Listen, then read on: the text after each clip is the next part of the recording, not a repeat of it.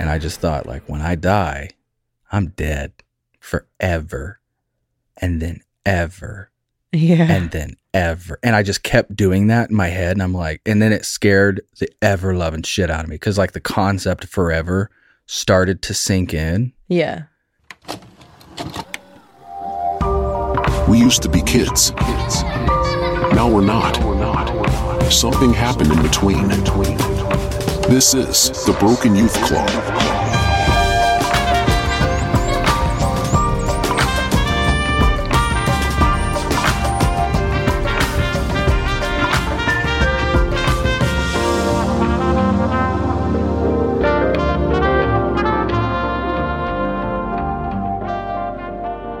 Tell me about your new blanket. Uh, we went to the mall today to get some pop figs for Oliver. Oliver is on the hunt for My Hero Academia pop figs. Came up short though. Came up short, no luck today, but we did get this sweet little goofy movie blanket Love from Box Lunch. That's like the actual cover, right? Uh, yes, and Goofy movie is probably look. Ollie asked me this a lot, like, what's my favorite kids movie, favorite Disney movie, whatever. Goofy movie is probably my number one. It's a good one. I watched this movie so many times. The soundtrack's a banger. Stand out. The fucking story is so cute. And like, ugh, okay, it doesn't have it on this. Did a Christmas sweater that I also almost got from Box Lunch. and I thought it was so Mm. cute because at the bottom of the Christmas sweater, it said hi dad over and over again. And like Yeah. the soup letters. Do you remember? Yeah, yeah, yeah. Oh my God. That movie's so good. Always loved uh, Pauly Shore's character.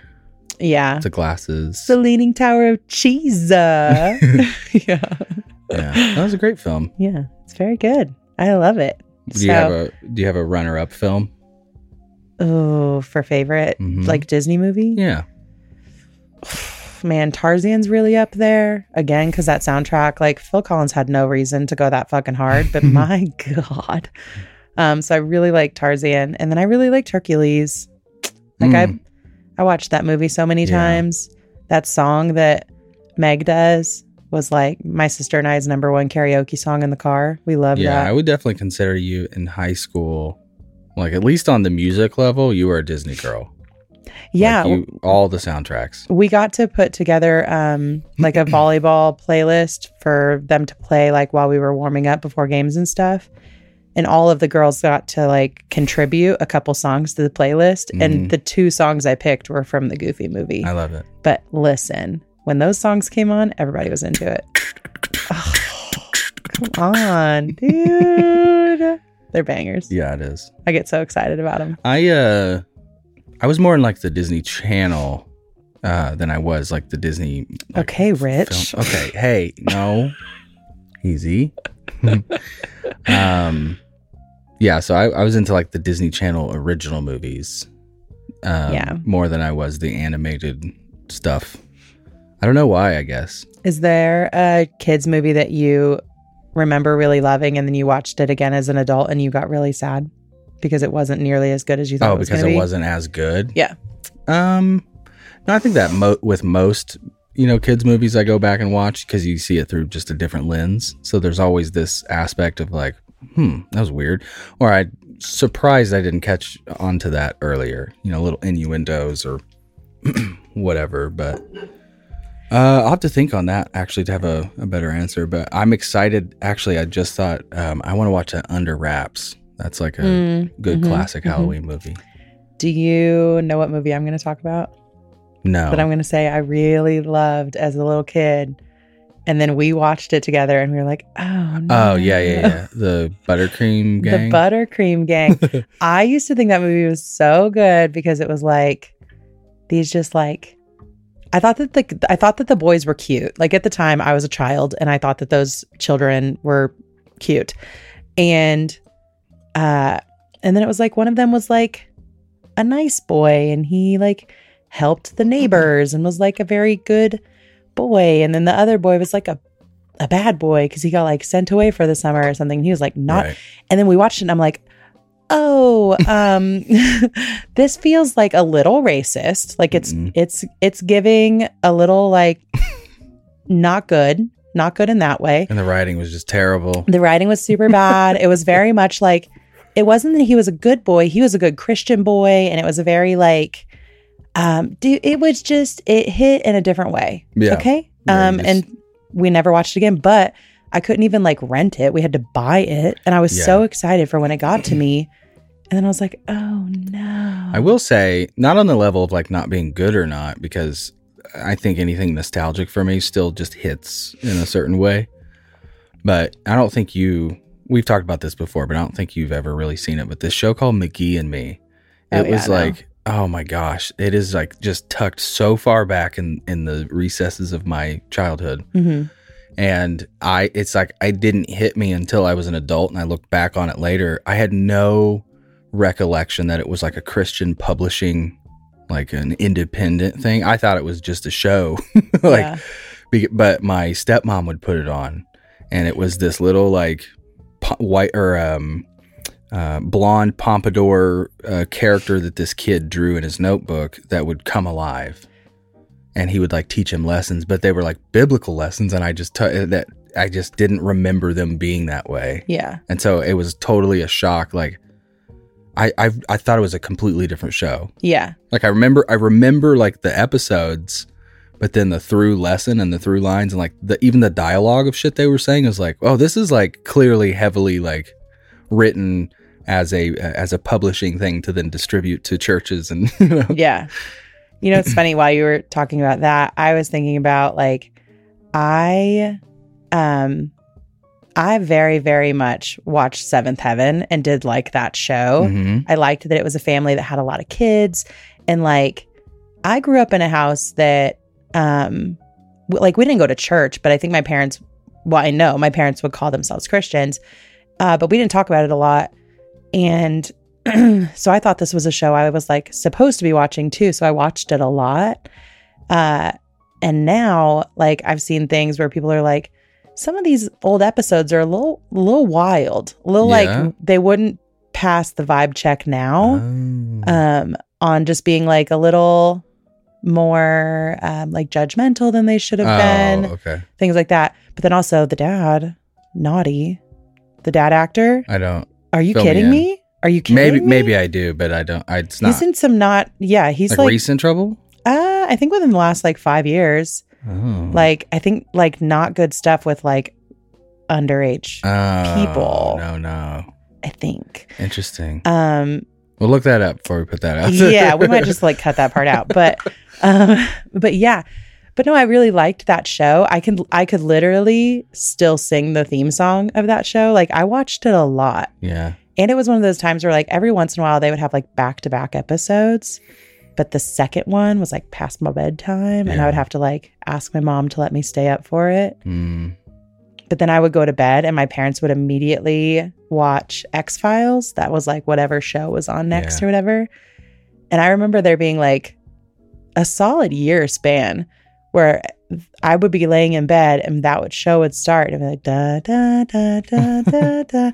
And I would literally be so freaked out by Yeah. that. I would just say like I would just lay in bed and cry. oh, I was so upset. And it finally got to a place where my parents would mute it until the theme song was over because Mm. it just would like set me up for nightmares. I hated it. I do you remember your first like was that your first uh real experience with like a show giving you nightmares or a movie or anything? Uh no. Uh no. I had well, I have um a cousin that is like uh, I mean probably 10 or 12 years older than me. Um and I remember being at my grandparents' house um in Indianapolis and I I had to have been 6 maybe. Uh but this cousin of mine has always been like very very very into horror movies Yeah, yeah, and he put on um I think it was one of the Chucky movies. Oh. And I was too little. Too little. Okay. Yeah. But like we watched that and then my my grandparents lived in kind of a creepy house at the time. yeah. And I oh, I was like miserable. From that point on, I was like afraid of everything, it felt like. Yeah. So I my good. first one was I can't remember exactly how old I was, but if I had to guess, it's probably like seven, maybe seven or eight.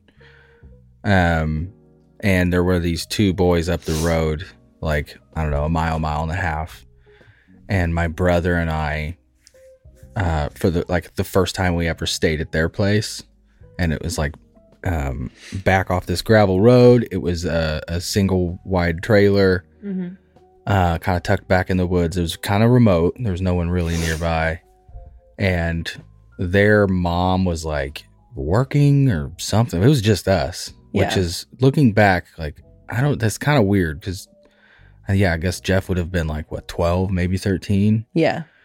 Um, and so we played like cards and stuff. But then, like late after it got dark, they had put on Halloween H two O.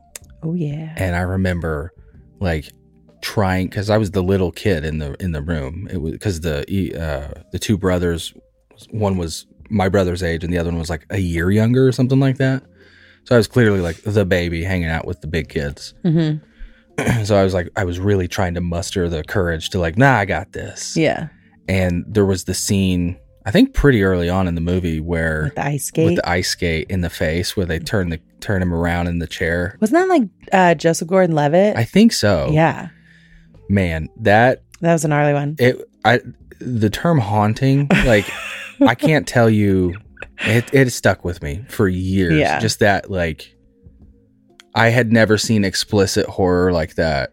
I Yeah. don't think until that point. Like that was my first like whoa, like I could like my brain had to process that's not real, but like no one was there to tell me that's not Yeah. real because my brother wouldn't do that. Like Yeah. He would be like, no, it's legit. yeah. So that was uh that was jarring for sure, and that one absolutely stuck with me.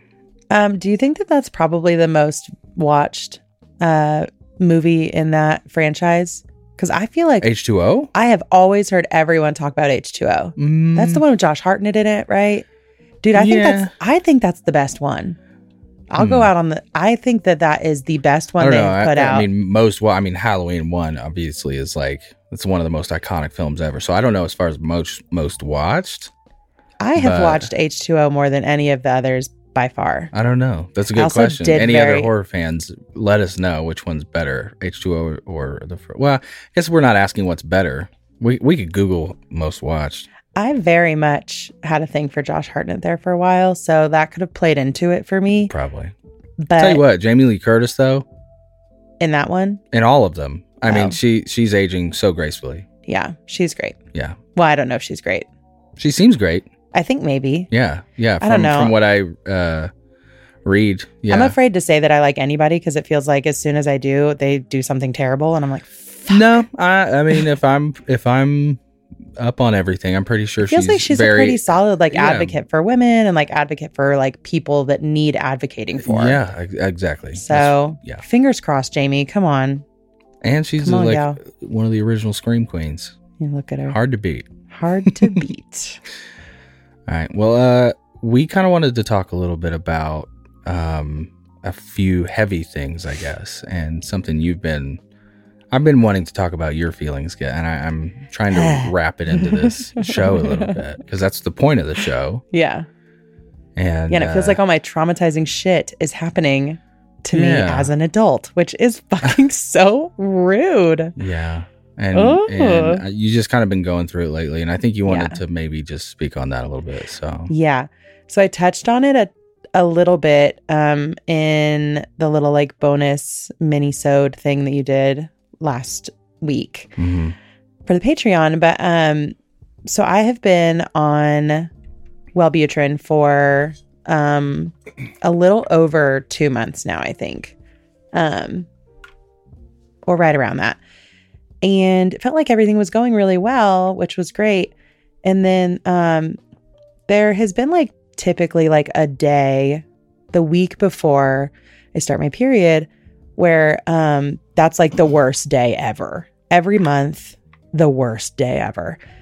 And when I started the medicine, that like I noticed it was a little better that first month, but still like pretty terrible, where you just wake up and you just feel like everything's terrible. You're terrible. Your life is terrible yeah. and it's like I cannot talk myself out of it. Instead, I just like obsess over some terrible thing over and over and over again in my brain.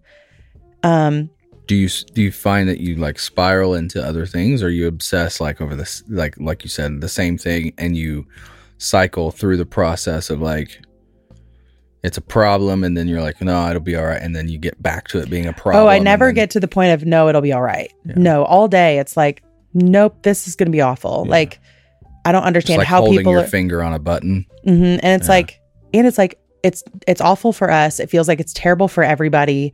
It's never going to get better. Like shit's just going to be hard for the rest of my fucking miserable life, and I'm going to be miserable, and it's going to be terrible. And I should have never brought kids into this terrible, terrible existence. I mean, it's just bad. You know, one day a month, it's awful. And this last time around, uh, which was basically all last week, uh, it I had the day, you know, the week before where I was like, mm, this today sucks. And then I woke up the next day and it still sucked. And then I woke up the next day, started my period, and then it continued to suck for six days after that. So I had like nine or 10 days of just feeling really, really bad hmm where it was like I literally said to you at one point, I feel like I'm not on medicine at all. hmm And not only am I not on medicine at all, it's like I've never been on it. And I'm like just back to really fucking sad. yeah And I cannot pull myself out of this place of like really sad and really anxious and feeling like nothing is working and it's just going to be really hard and awful for a long time. Um and then like it brought me back to this place of uh after I had Arlo, our second uh who is 4 now, um after I had Arlo, I went through a pretty rough patch of postpartum anxiety. And I did not have any of that with Ollie. I think I had like the smallest touch of postpartum depression with Oliver for a very small period right after I had him, where it was like, uh, I remember having my friend come over at one point, and Ollie was a little, little baby. I mean, like less than a month old. And it was Mhm. the first moment of her like coming over and meeting them. And it was like, um, I think I had Ollie in the bath or something, and I was talking to her, and I was like, I love this little baby so much, but like, I think if something would happen, I would like be okay. But I remember saying that and then immediately crying because I'm like, but I shouldn't feel that. Like, I shouldn't feel like my life would be okay to not have him, like this baby Yeah. too. Like, that's a strange thing to feel right after you have them because you also have these like very very pure like this is this thing came out of me i can't believe that like so that was hard but that was like a very small fleeting you know within six weeks it was gone. Hmm um and i was just like obsessed with ollie and with being a mom and all of that. But with arlo um i got postpartum anxiety really bad and i had never felt anxious in my life. So that was really hard to even understand like what i was feeling. But it got to this place of like um i didn't want to drive like i didn't want to ride in a car like i needed to drive. I didn't i typically didn't want arlo to be with us if we were in the car because i was afraid something was going to happen. Um i stopped enjoying flying and i used to like love to travel. Um yeah dog you and i i stopped feeling that um and just started and like and then like the intrusive thought thoughts started happening which i had never had literally ever. Um but i would have these really really vivid intrusive thoughts where it was like um like uh, i remember for a while um i was literally like afraid to go on walks with um arlo and and uh, ultimately with Simon too for a while when they were riddle- really little because I had this thought that like some strange dude was going to walk by us and grab the baby out of my hands and slam them into the the ground like into the concrete yeah but it would play in my brain like it was happening right in Right. front of me. So I Yeah. was like seeing that and that felt really traumatizing. Like, what the fuck? Like, like why do I why can I imagine what that looks like and what I would feel and what you would feel and what we would do? Like it's like it would just literally play out in this like very vivid, scary way. hmm Um oh, I didn't grab Kleenexes. What a mistake. um, and then so then it got to this place where I just like didn't want to leave the house ever um, because I was so afraid of that. But then I like, I also am typically a very social person and I like being around people. And so then I just started to feel really lonely and really isolated and like sad in that way. Um, and so it felt like this kind of like, you're just kind of trapped, right? Because you Mhm. want to keep your baby safe and you want to do what you need to do to like make sure that they can get out of that really scary newborn phase where it's like Uh, sorry, we had to take a quick little break. We thought we heard something unsettling. Turns out it was just fireworks. yeah but also like it's literally raining right now and it's october 14th why are we setting fireworks off right now Yeah, it's pretty late, it's weird it's and we- we're in a residential area. So. yeah a little unsettling okay And there's another one. Oh, so cool. I'll try to get them out of the mix. Yeah. pretty loud. yeah um but anyway yeah so when they're like when babies are really really little and fragile it's like you worry about all the things whether it's like people accidentally hurting them if you have other kids in the house them getting hurt from that. Um, i worried about sids for a really really long time. Mm, um, and so it just felt like that anxiety I experienced with Arlo, I kept waiting for it to go away in the same way that the depression went away with Oliver. And it just like never did. mhm. Uh, and then we got pregnant with Simon pretty quickly. I think Arlo was like, um, we had Simon a month before Arlo's second birthday. So, um, so then I also had all of these feelings of like, oh, I fucked up having another baby so close. I'm like stealing time from Arlo that he should have like had. He still needed me. We were still nursing. Like, um, it just felt like it really ramped up these feelings for me of like, I'm fucking everything up. Like, and I felt like uh before I could like talk myself out of that. You know, I could be like, no, like plenty of people have kids close to each other. That's not a big deal. Uh when have you ever heard a story of somebody picking someone up out of a stroller and slamming it like that? Like these things that I was so worried about. I used to be able to like have a weird thought or whatever and then get myself out of it. And with the anxiety like that I would have with Arlo, um I couldn't. It was like I was trying so hard to get my head into a different place and it was like no matter what, there was just this underlying like something's going to happen or I'm like Mhm. afraid something's going to happen. Um Paranoia of some kind. yeah, it was awful. Um, and I, w- I was super nervous to have Simon because I thought like, I don't know how this could get worse. Like the way I'm feeling already, I don't know how it could get worse. And I was really afraid that like going into a pregnancy, still dealing with this shit, like it was just going to get worse. Um, and thankfully it didn't, but it also just like didn't go away. And then we were like living in a new place and I didn't have any family close by or like my sister used to be like really involved with the kids. Like she lived 4 Mhm. hours away, but it was like whenever Ollie was little, I mean, they were like buddies. Like she would come up and see see Ollie all the time or like I would take Ollie down to Nashville for the weekend or whatever. And I mean, we rarely went more than six weeks without seeing her. Like she was really around. And so when we moved out here and we put 2,000 miles between us and everyone that we knew, it was like, well, I know that's not realistic for everybody to be able to come out here that often. And we couldn't, like, we have to buy all these plane tickets now. like, we can't afford it um, all the time. And so I think it was just this, uh, like, I was feeling really like anxious. So I wasn't going anywhere, but then I was isolated. But then I was even more isolated because we didn't have family that could come over. I didn't have friends that could come over. Um,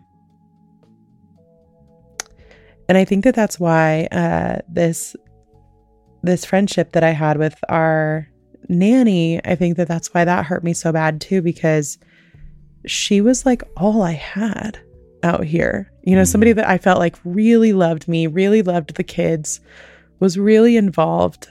Um, and she was somebody that like saved me from that like really isolated feeling. Um, and uh, and yeah, so all of that rolled into this last nine to 10 days of being on my period. It was like all of that came just like rushing back at me. Um, whereas before that, I felt like, man, like these meds are really working. Like this is great, you know? Um, so I just, I don't know. I don't know if it's like, uh, I don't understand why sometimes it feels like my hormones are like hitting me so different. Uh, I know that it's like when you're on your period, of course they're going to hit you differently or they're all fucking jumbled up or whatever. I don't know. It's a I don't actually know what's going on in my Mm. body all the time. But um it just feels like this last one was really really hard. So um reached out to my doctor about it.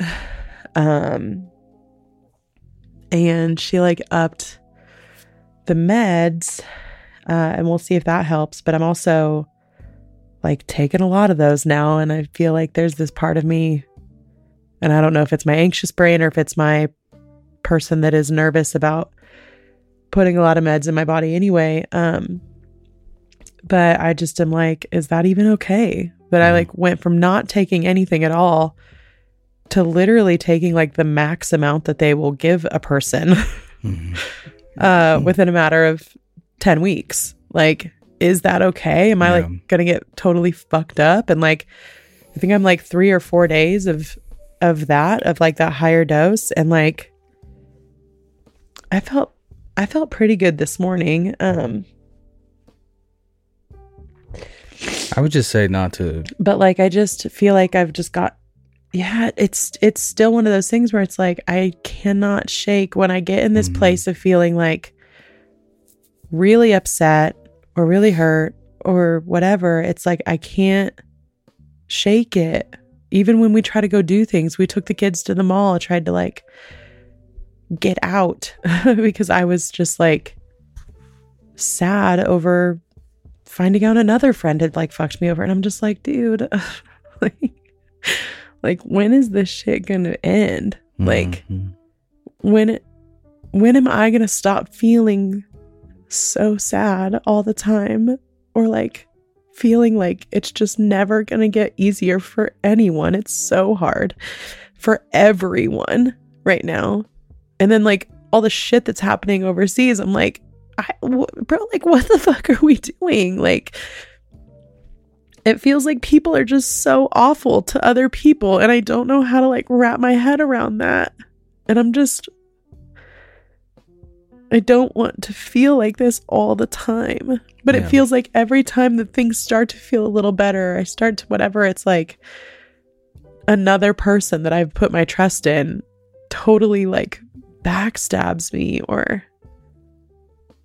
like throws throws me away so that they can like gain something, Mhm. you know? I don't know. Yeah. So yeah, I'm just like feeling it. and it just makes me so skeptical of like everyone. And that has never been a person that I like, I've always been somebody that's like no, I'm sure there's something about some I'm sure there's something about everyone that I could like. And now it's like I don't when I consistently have people that are doing this shit to me like I am the common denominator with all of it. So like is it me? Is it something I'm doing like because I just f- I feel like like I'm a human and I like f- I'm sure that I fuck up or whatever, but like at the end of the day, I think that more than anything, it's always super clear that I like fucking care about people, you know? Like Yeah. And I want to be helpful and I want to like I want people to like feel good when they're around me. And I feel like I can't even give that to people right now because I'm just fucking sad all the time. And who wants to talk to somebody that's fucking sad all the time? Like, I feel so bad when I like, like I tried to call um my friend today, uh, the only one I have left, You've and got some friends. Oh. Um, and she answered the phone and she was like, a cheery, you know, hey. And I'm like, fuck, like, I don't even want to talk to her about how I'm feeling because I feel like I'm just gonna like bum her out. Like, I'm just like a bummer person and I don't want to feel like that. And I feel like a lot of the times you get just like this fucking bummer version of me. Like, I used to be fucking fun. I used to be a really fun person. I feel like I feel like I've just been really fucking sad all the time and I don't know how to shake it. Yeah. I don't know. I should have brought tissues. This is fucking gross. Use your new blanket. yeah. Sorry. yeah. oh my god. Well, we obviously have these talks somewhat regularly and you know, I just I hope you know that I'm just I'm here to listen and like just help you through it, but I, I often I feel lost because A, I'm not a professional in this shit, but B, it's like I and when I don't know what to say, you know, and I know you feel like the same when I have things that I'm bringing to you is uh I want to comfort you in these times and be helpful. And I think that's still one area that I struggle with a lot is like I said it earlier today when I was upstairs and you were clearly upset um still about something and not towards me. Um have to say that. Uh I am not in the doghouse. Um but I literally like I just physically didn't know what to do. Like I, I like I kept I saw myself pacing, and I was like I didn't even know what to do with my hands. It's like I wanted to hug you, but then I was like, well, I just did, so do I hug you again? And it's like, um, Yeah. so no, that it's not. I, I don't. The versions of you that I get, I like. I you know me. I like collecting. I'll collect all the versions. yeah. So I'll, I'll I'll love every version, and it's not that I'm like, it's more, it's always coming from a place of like, I wish I could help more or be useful in this situation, but sometimes I know being useful means getting the fuck out of the room and just letting you Yeah. be to yourself, and but I think just yeah, communication and just allowing the you know these talks to happen. Yeah. I just feel like uh I don't know. Um one of the things that I was like super unwell with uh last week was I kept having these feelings uh like some like something's going to happen to me. And like well, I know exactly. I had like this uh this blood blister. Some I had something like feel like that pop up in my mouth. And I'm sure I just like fucking ate too many salty things or something. I don't know. but I felt it and I'm like, oh, it's probably mouth cancer. Yeah. And like, I don't do anything that would give me mouth cancer. So um, I probably have cancer somewhere else and it just like has traveled to my mouth, which means it's probably pretty bad, which means probably I'm going to die, which means my kids aren't going to have their mom and Logan's not going to have me. And they You live all the way over here. And, but at least they'd have a, like, at least they'd get my life insurance policy. Like that would pay off the house. Like I'm like in this place of just, uh, Catastrophizing. yeah, and then today, uh we had some shit go on and it just felt like uh it felt like a lot of the things that I look at that have uh happened to us along the way. It's like a lot of that stuff I can like tie back to shit that I've done. Like like actions that I've done or reactions that I've had or whatever. And it just feels like you are this person that has like achieved so many things and you're so good at so many things and you are just like such an impressive person. And I feel like I am just like constantly disappointing. Like I'm not good at like getting things done in a timely manner. Like I will get to them when I get to them, but like a lot of times I don't get to them as quickly as I probably should or like our kids don't have great routines and that's because sometimes I just like I feel like especially the last year I've just been like sad. So I'm like just we're just surviving. but now that they don't have routines, like they kind of rule the roost on what we're doing every day and like that's disappointing because that's not your fault that's me that's my i'm the one that's like parenting during the day or like it just feels like there's all these things that we can immediately put like logan keith has achieved all these things so many things and there's so many things about logan to be like really proud of and really impressed by and then there's me, and I feel like I am like aggressively mediocre at everything. And if I'm not mediocre at it, I'm just flat not good at it. Like there's nothing about me that is like I don't think that's true at all. impressive at all or like I don't think that's true at all. One of the things that attracted me to you in the first place was that, listen, I was told growing up I was smart. We've already discussed this. I have had it in my ear, so there was something in my head is like, oh, you're the smart kid in class. But what attracted me to you was like, well, she's smarter than I am. And I've always thought that. I, I think you have, you correct me on so many things. Like when we do have deep talks, you'll, you'll right my ship more than I right yours. And because I think your insights can be very, uh, you know, they come from a place of wisdom. And, uh, so I envy that about you a lot. Well, just I disagree that I'm smarter than you, but even if I was, like Okay. I I haven't done anything with that. You have bird three beautiful, healthy kids who are also fucking super smart. All three of them already.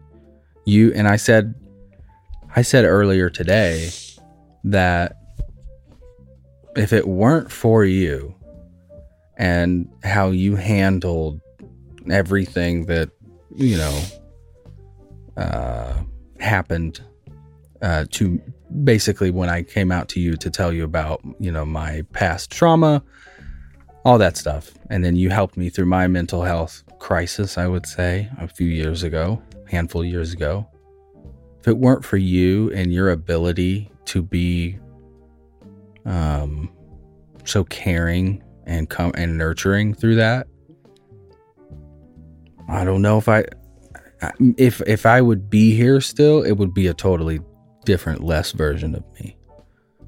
So you to me that's a huge accomplishment. And if I were to have done that for someone else, I would feel very proud of myself that I was able to be that to me is the ultimate human thing I think you can do is to nurture someone through a dark time. And you did that. You still do do that. Now now i'm you know learning to do help do that for you. Uh and i don't i don't know where i'm going with that thought but uh i i hate that. I hate that for you. Because yeah everybody wants to have a you know a purpose or an accomplishment list or or whatever but you say I have all these accomplishments, but in reality, the way I look at them is like, no, they're ours because it is a team effort. You know, if if we switched and you went off to be a you know big fancy lawyer or something, whatever, or a criminologist, one of the jobs that you were hoping to land, you did that, and I, I played Mister Mom. Um, I don't know. why I said that weird because of the song. And I, I tried to think about singing it, but then I decided not to, and then it just came out weird. And now I have to address why it came out weird. Only Monday, Mister Mom. there it is. There it is. I had to get it out so I could sneeze. Um, So if I played if I played Mr. Mom and you were you know I, I wouldn't look at that as like oh you know big fancy Lori Kate and all her fucking accomplishments and here I am just like fucking dad. I, I obviously I can't say that because I'm not in that position and you know but I would hope that I would look at like no this is the collective effort you know? Like the everybody on everybody on the baseball team hits in a different position because they all have their skill at I, some dude has his skill batting cleanup just as uh, another dude has a, a better skill getting on base so he'll bat leadoff. Everybody brings something to the table for the championship. We're a two person team in that way. And so my, that whole, whole saying like you know behind every great man is an even greater woman. Like I feel that because I do believe that like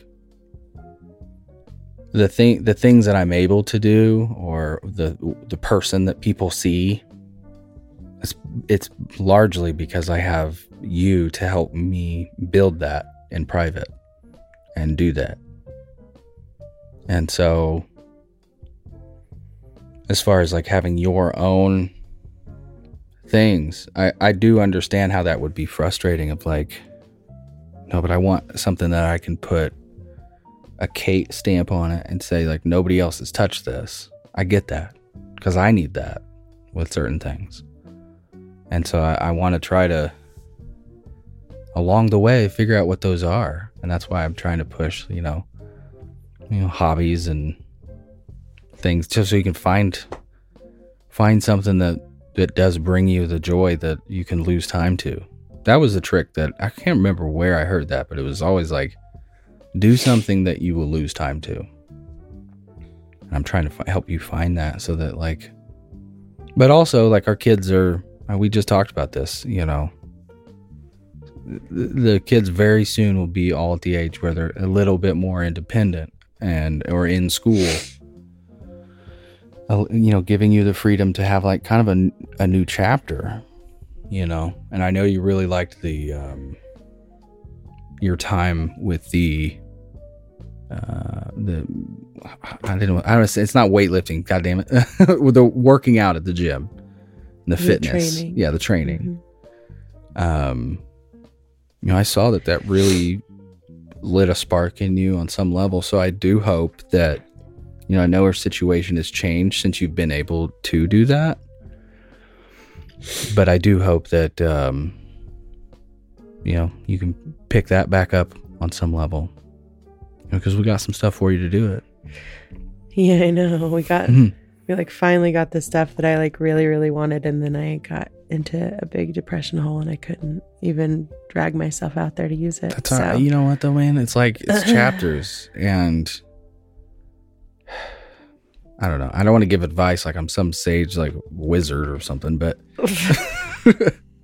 I I don't know, man. I do feel like yeah, it's like a, it's a chapters thing, and you have to give yourself the grace of like, you know, it's not going to last forever. At least you'll, ha- you'll have good God. days. you'll have good days because you've had good days. And I think it's about looking forward to those and trying to maximize those as you go. And you know you are taking the steps. You're getting on medicine and i mean i'm gonna be here to support.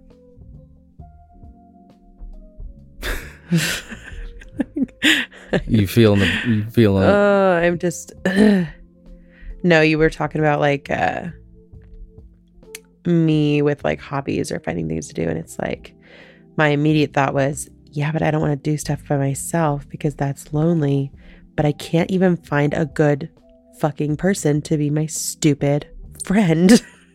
so I don't want to do anything. I like, don't even want to find a hobby because I don't want to make a friend for them to just like fucking disappoint me again. Like I just don't even want do to. You, it's do like you I think wanna... it's completely necessary? And this may be a yes. Do you think it's completely necessary to find stuff to do that you have to have another friend to do with? A lot of the things I like to do, uh, make me really anxious to do them alone. Like, I really like hiking very specifically.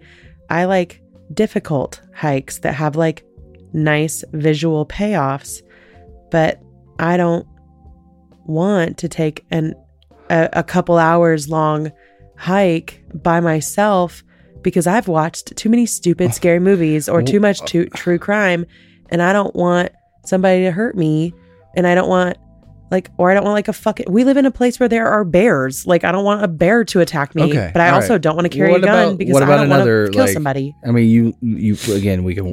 What about the gym? You have that that is secluded, away from bears. and then you know you were starting on this art piece back in here, which is coming along nicely. I like Yeah, it, and are- that is also secluded from bears. No, but those things I'm doing by myself. Yeah, I know. That's why. That's what I'm getting at. Yeah, I don't want. But I, that's the thing. Like I don't like. you need the company. I would like the fucking company because I feel like I've spent so much time Yeah. alone. Like I know I have the kids, but any other Yeah, yeah. moms out there that are with their kids all the time, you know it's so fucking it's still lonely. hmm Like just cuz there's fucking noise here doesn't mean like Well, you got the dogs too. Oh yeah. oh yeah, man, I just ooh, yuck. yeah.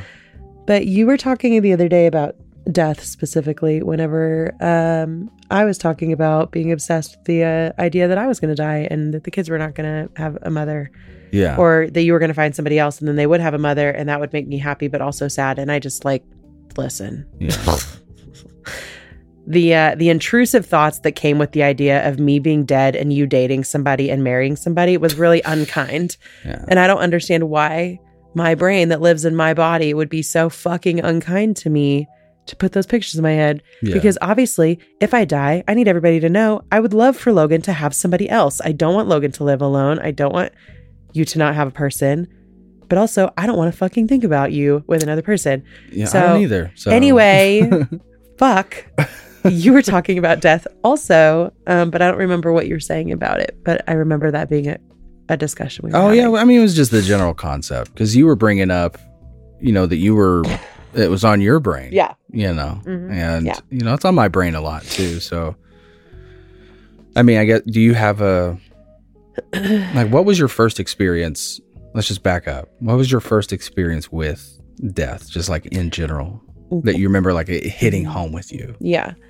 Um my grandma, my dad's mom, uh was actually her house that I was talking about earlier watching the scary movie at. Um her house was really scary and old. Um but uh her and my grandpa moved to my hometown um when I was like maybe 8 so that they specifically so they could be like closer to us and they could like help my parents with us. Um, we would go to their house before and after school. Um, and we spent a lot of time over there. Uh, and my grandma she was like ew um, she was just like a really like bright person Mhm. you know like she was just you walk in the room and it's just like she was so joyful like and she made it such a joyful space like that's what i remember the most about her was just Mhm. this like she was just like fun and she just felt like somebody that like really fit into that grandma vibe that grandma picture Yeah. um very much like a uh oh what is the weasley's mom's name Molly. Molly. Very much a Molly Weasley. If you imagine what Molly Weasley would be like as grandparent, that was my grandma Bates. Yeah. Um, Which actually is so funny because for a long time, Molly reminded me of your mom. yes. and- Like that similar yeah. But Yeah, yeah, go ahead. And uh I feel like it was pretty soon after they had moved, or maybe even before that. I guess it would have been before that. Uh my grandma had had breast cancer, I think, is maybe where it started. hmm Um, and then I'm gonna fuck it up because I was a little kid and I don't ask a lot of questions now because uh, I know it still makes everybody really sad to talk about it.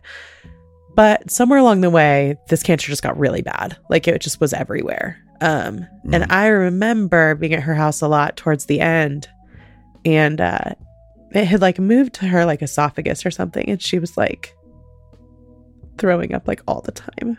Um, and she was like, um, she was like a bigger person when she was healthy and then like towards the end she had just like lost a bunch of weight and she was just like really frail but still like you could still tell she was trying to be like that like really happy person when you were around.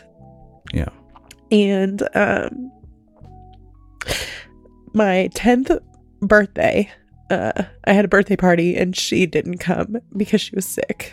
And i remember being really mad at her because it was like my 10th birthday. That was a big deal. It meant double digits like um and i remember going to their house like after and she had like made my like favorite meal and she had like tried to be there to support and celebrate me even though she couldn't come to the party. And if i remember right i remember not being super like nice you know like feeling really mad. You were mad, yeah. that she hadn't come to the party so it's like cool great thanks for making my dinner but like i don't i wanted you to come to the party. Um and then like within a couple weeks of that i think uh she died. And i remember going to her house and uh them telling me that she died and me having very much like a that 10 year old that 10 year old reaction of uh like i need can i go play with my friends? Like i didn't have like a an immediate i'm crying i'm upset. I remember everybody else crying and being upset. My sister was like so wrecked she was like my grandma was like her best friend um and i had the reaction of like i need to get the fuck out of here you know um and so i went and like tried to play with my friends in the neighborhood, but they also like knew my grandma had died, and so they were like asking me about it, and I just Mm. didn't want to talk about it. Um, but then later felt really like guilty because I didn't want people to think I didn't care. I just like didn't know how to process that, Yeah. like that idea that I like was never going to see her again. yeah. Um, and she was so sick at the end. Ew. that like I didn't even. It got to a point where I like almost didn't even want to see her anymore. You know, because she wasn't the grandma that I like yeah. remembered. I rem- like w- I can remember going and seeing her at the hospital at one point, like right before she died, and it was like I literally don't even know who this person is. Like, uh, and then we when we went to the funeral, that was like the first time that I can like really remember being at a funeral and like seeing what somebody looks like in a casket, which wasn't good. I remember thinking like that doesn't even look like her. hmm Uh, and then like my mom is like a very touchy person. And so my mom's like, she walks up and she's like, you know, holding my grandma's hand. And so then I like reach in there because I think that's what I'm supposed to do. And that fucking, like, that freaked me out big time. I like did not expect her to not f- like feel warm. To, Mhm. so then it was like, I was so freaked um, at that point that I feel like I just totally like disassociated from where I was. Like, Yeah. like I would just like, oh my god, I don't know what this is. Um, but then I remember like after that, um, feeling really guilty for a while that I didn't talk at her funeral. I remember uh, my sister, bless her sweet little heart, uh, she became really obsessed with this idea that like to get to heaven you have to do all of these things but when she was like reading about all these things because in her mind it's like well i gotta get to heaven so i can like be It's like a checklist with, to get there. with grandma Yeah. again so i can Mhm. see her again but this checklist feels like impossible for anybody to check off so like i'm never i'm never going to be good enough to hit all of these things what am i and i remember that being really hard i remember like eavesdropping on conversations that her and my dad would have about it yeah. where she just was like i don't like i'm never going to be good enough to to do this and uh and it just felt like i don't know it just kind of kick-started this like whole thing with me where uh i started to have a lot of like um issues with religion in that way because i looked at my sister even though uh a lot of times i was mean to her and like i was that like totally bratty annoying little sister like i looked at her like she was legitimately as close to perfect as you could get Like she was super nice, very like well liked at school, had lots of friends, was super pretty, Mm. got good grades, was like most of the time nice to me, even though I was not nice to her. Uh, she's like super thoughtful, very genuine. And it was like, if she doesn't think she's good enough, what fucking chance do I have? Because I'm not like, I'm not like, I'm not nice like that. You know, I definitely Yeah. wasn't then. Um, so yeah, I think that that was like my first real. And I think that that's part of why, like, I got so attached to the cat, uh, Jasmine the cat Mhm. um, because my parents got that cat. Um, I think like the winter after. Um, so my grandma died at the end of October, ish, maybe middle to end of October. Mm. Um, and then we got the cat like sometime in the winter, and uh, was very attached to that cat. And I don't know if it, I don't know if it had anything to do with that or not. No, Um, I'm I'm sure typically some not a cat person. Yeah. Um, but yeah, so then when the cat died, not long after that, because I don't even think we had that cat for a couple years before it got sick and died. Yeah.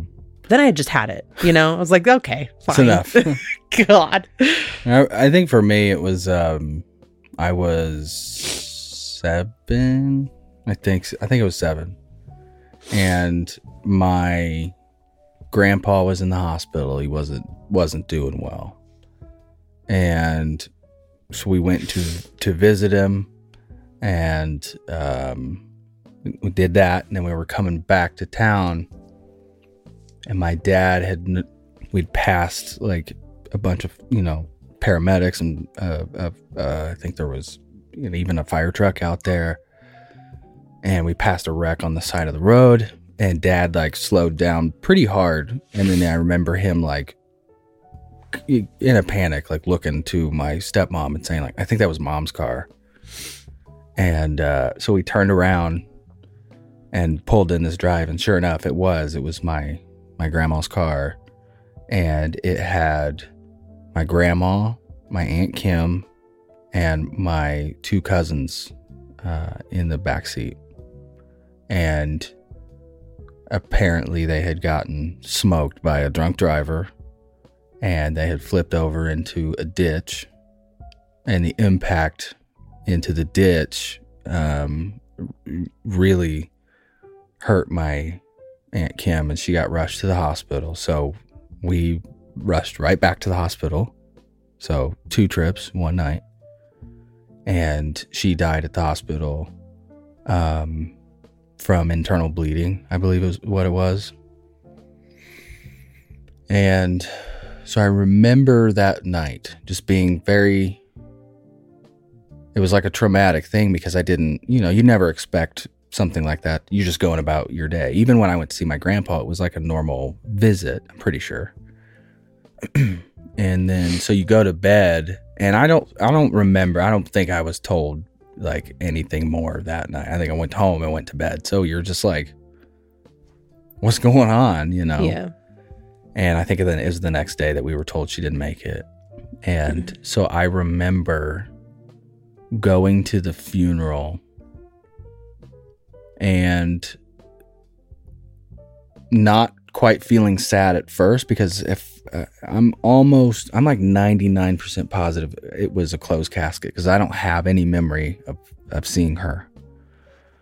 And it, if, if it wasn't, it's because I didn't look because I probably wasn't that tall.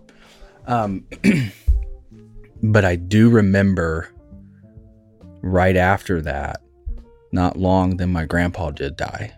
But that was open casket. And I remember the same thing, you know, like feeling his hand and being like, I don't like this Yeah, at all. what regret. the fuck is this? No Yeah. one no one told me this. Mm-mm.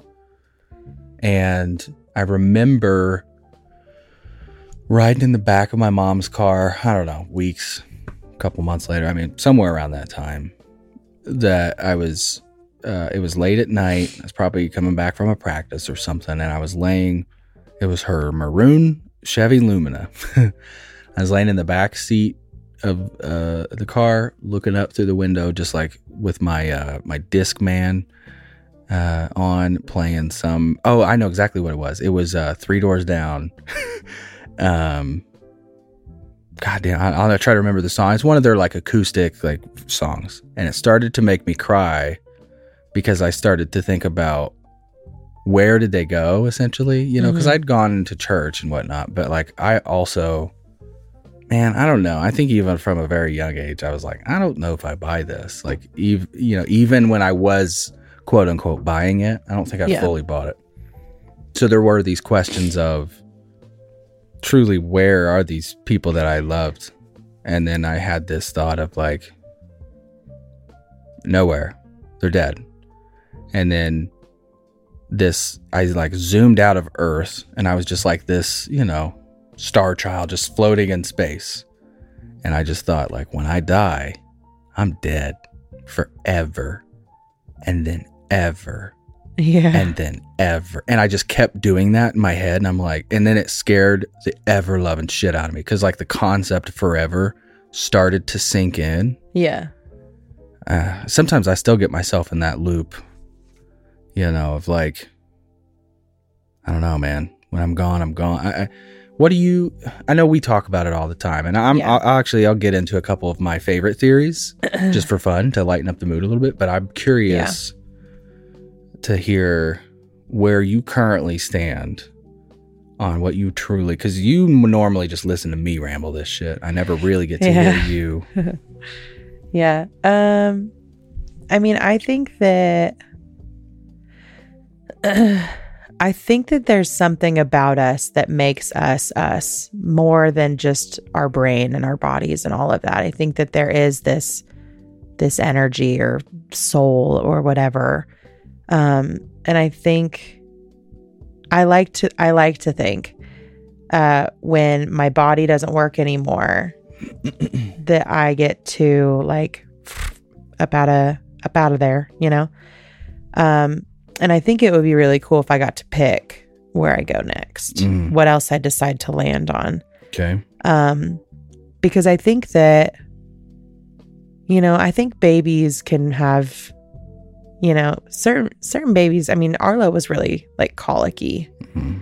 but I think that there is a, a clear point where your baby starts to like really have an actual personality. Like you start to kind of notice little like things that make them laugh versus things that don't. And it's not like a physical tickle, it's like a thing you're doing or, a, you know, like, Mhm. um, so I don't know if that's like when you get to like hop on in, if you're going to be another human and have another go at that because you really liked that, or Yeah. if you get to go into an animal's body, Mm. you know, like, or the fuck, dude, even, I don't know, maybe even like the trees, you know, it's like sometimes you walk into um, a forest and it could just be that it's a nice day and you're in a good mental space or whatever. But I do think that there are these spaces you can walk into sometimes and it does just feel like this very calming Mhm.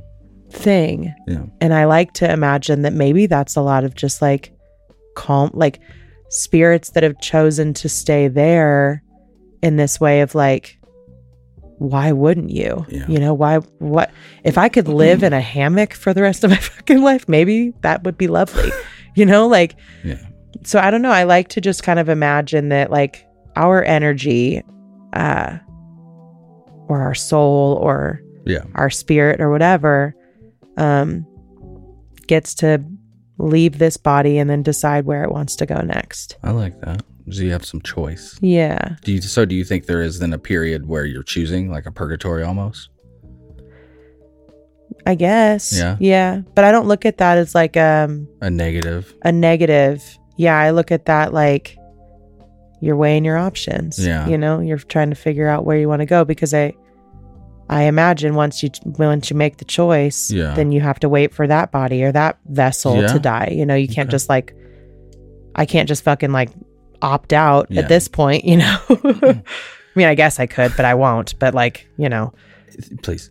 I uh I truly believe when I'm gone, it is lights out, show's over, drive safe. I'm done. Nothing. Black. That's what I truly believe at this point. I, w- I have a whole lot of fantastical ideas of what I wish it were, uh, but my just my logic brain just can't wrap my bring my heart to convince myself that it's actually possible. But one of my favorites is the idea that this is some sort of you know advanced uh, simulation um uh, you know not the reality that we actually have come to like understand but it is there you know is some other creator dimension but the creator isn't like a god necessarily it's more of like a programmer Okay. and so this is all just ones and zeros. This is all just an advanced program. And like, because I can't see my face, I can only see it in mirrors. So it's just like a first person shooter game, right? Yeah. Um, so my uh, uh, one of my thoughts is when we die, this is the you know the avatar I chose for whatever reason. Who knows what I'm destined for? I don't know. But this is the one I chose for this game. And then when this life is over, I back out to like some sort of like main menu, and I get to choose between. Ah, let's go to this you know universe now, and I want to play as this character Yeah. um that would be really cool because that's like ultimate that's ultimate choice and it makes to me it makes sense of like that's how we design Yeah. worlds is why wouldn't and and also like to me the idea if that is true um or plausible I should say I don't necessarily believe in a one god. If I were to believe in any deity or higher power or creator whatever one I don't think th- uh, there's one. I think it's count it would be countless. And two i don't think they would be like in their world they would be just like people doing jobs. You know what i mean? Like they're just all like ted the god. You know what i mean? Yeah. and ted has his own like world projects. And another concept i thought about like just the idea of let's say we were created by a creator. And this is me just like having fun. I'm not poking at anybody's beliefs or anything. This is just me just like what if? I think if if we were created by some sort of uh, you know force greater than we could know and it was a, you know i'm just going to make this i don't think they still know we exist i think we were long forgotten as a creation before and, and an analogy i will use is I create drawings and sketches all the time. An idea, I'll write it down on a piece of paper and I'll, I'll crum- crumple it up, throw it in the trash, right? Or little art projects that Ollie's made here and there, and then he'll put them in a windowsill and then they get put in a box and we forget about it. Like, why would that be any different for a, a, a creator of a, of a larger level? Why would they have, why would they know about all their creations they've ever made? Yeah. So my thought is like, yeah, okay, if we were made by a higher power, maybe we're just sitting in the trash bin and we're just like waiting to be recycled. You know like what I mean? huh? Yeah. So Feels like it. and then uh, and sorry, another theory I, I really like is the egg theory, which is basically the universe was created for you and you are everything. So like time the the existence of time is like you know think about it as like a game. Like you you know the the timeline of a game. I can go in to any cutscene at any point in the middle of a game at any you know what i mean? So I, like i can bounce around in time. So i am me in this iteration and i'm like conscious of me but i'm interacting with you kate my wife but in another uh, touch point in this timeline, I am also actually playing you, and I'm playing the person listening to this. And so, so in the end, all the lifetimes that will ever be or were um, are the same entity, and and we are just experiencing them individually. And then once we get to experience all of those, that is the graduation to become a god.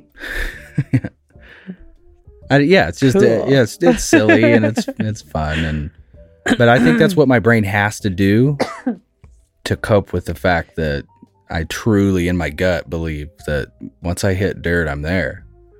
You know, and that that is partially why I don't know. There's something about death to me that makes it more palatable knowing I have left some sort of mark. And it's um I'll try to back it out and say you ever um You ever know that like people are having fun, but you're just like, I don't know, my stomach's not feeling good, so I'm gonna like go lie down in this other room. But there's still some part of you that's like, I'm still happy though because I know everybody out there is like having a good time. You know what I mean? Mhm. Um, so I feel like when I leave this world, as long as I leave, if I know that I'm going to like salute y'all, knowing that I've left some things behind, I think that'll make it easier to go to sleep, essentially. You know, um, I want to like, you know, I want to write the book to leave to kid, to our kids. Uh, I think it'd be really fun to plan these kind of elaborate scavenger hunts that they have to like find these things over the course of their lives, you know, after I'm gone. I, I don't know. I, I, I want to be fun and a little whimsical with my quote unquote legacy, the things I leave behind, because, yeah, I don't know. I, I, I think death is a very interesting concept to me. Um, and I, you know, reading some stuff from Ram Dass about the the graceful transition of death. You know, it's like uh, lifting the veil. Um, made it a little easier to like understand that. I was actually I was just reading. Um, I think it was a Time article where it was six or seven people who had cardiac arrests, uh, who had stopped, uh, completely stopped, and then had come back. Uh, they had inter- interviewed them basically like what was your experience like? And every single one of them was like it's pretty peaceful if i'm being honest. Like it, it they all had like different stories about what they saw and like where they were. So i think it's like i think that's your brain chemically you know symbolically tying things up or whatever. Um but the the common thread was like it's it's a it's a peaceful thing. And so that like all of them were like i'm actually not afraid of it anymore. And so i'm hoping i can have a peaceful going out you know but i do think about it a lot. It is um yeah as i get older i'm not getting younger none of us are but you do think about you you hear about stories all the time about people our age or you know just that's it. And you have to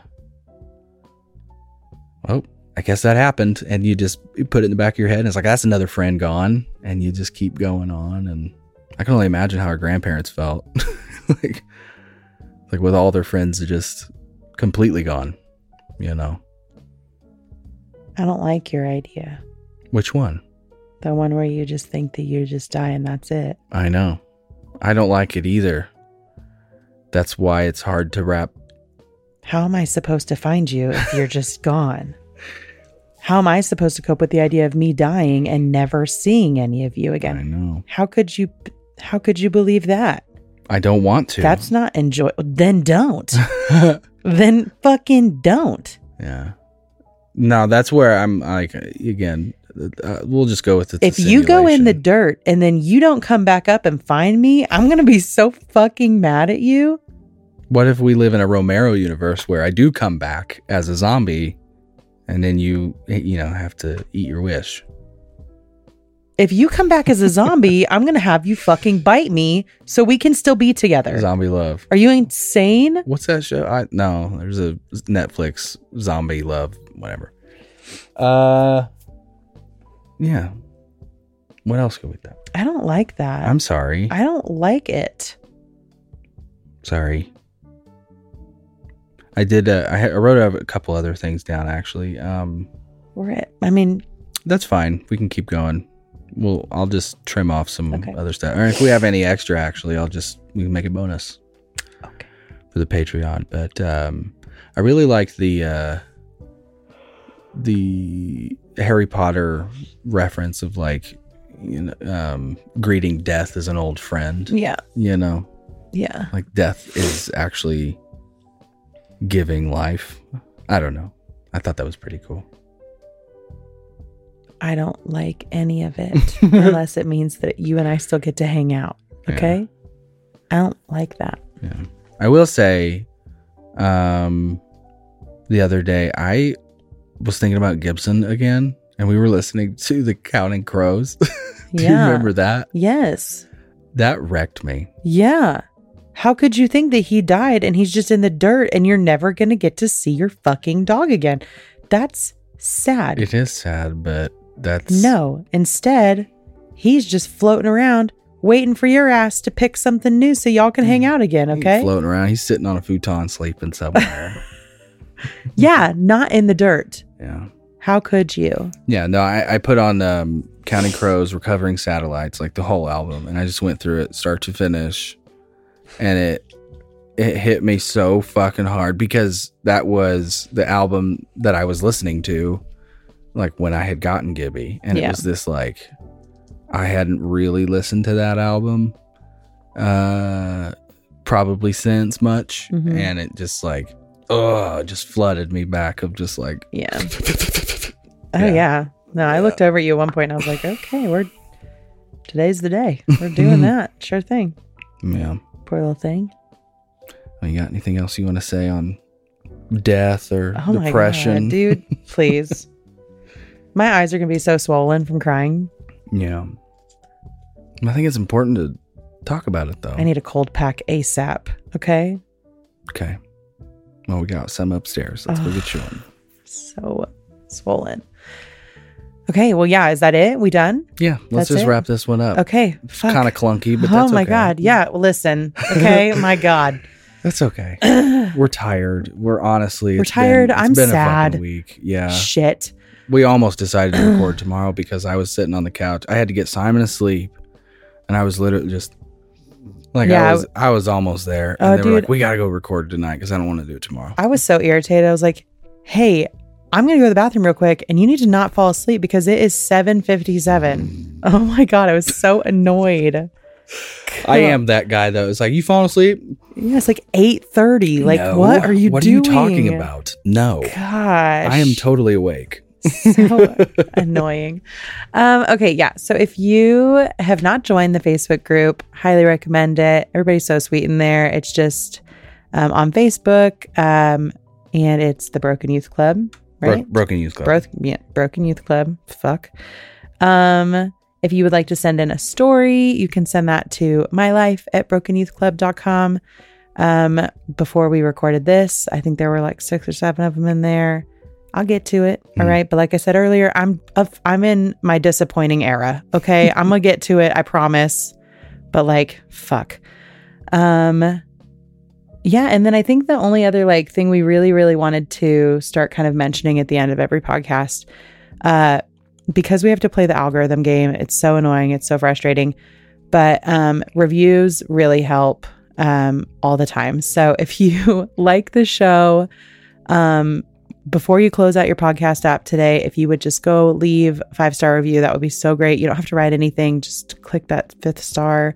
If you don't like it and you don't want to give five stars, just ignore this part of the show and don't go over there, okay? Because right now we're holding strong. We got Yeah. good reviews and uh, we just want to be able to get in more ears. You know what I mean? And if you want any bonus content, uh, you can head over to patreon.com Yes. slash broken youth club podcast. hmm And we have four different levels you can look at. And uh, we'll have a, a live thing we're going to do coming up here. Yeah, in the next week or two, we got to figure Mhm. out the best time for everybody that's in there. Yeah. So we'll be sending those messages out. Um, but yeah, Yeah. we're so happy you're here. We're so thankful. Yeah, thanks for listening to this one. I know it's a li- this one was a little clunkier, but that's okay. It's a little clunky, a little heavy, but damn, hopefully this extra welly pill will start kicking in and oh, I'm Yeah. to be back to fun times. Okay? Shit. Okay. Cool. Okay, love you. Bye. Bye.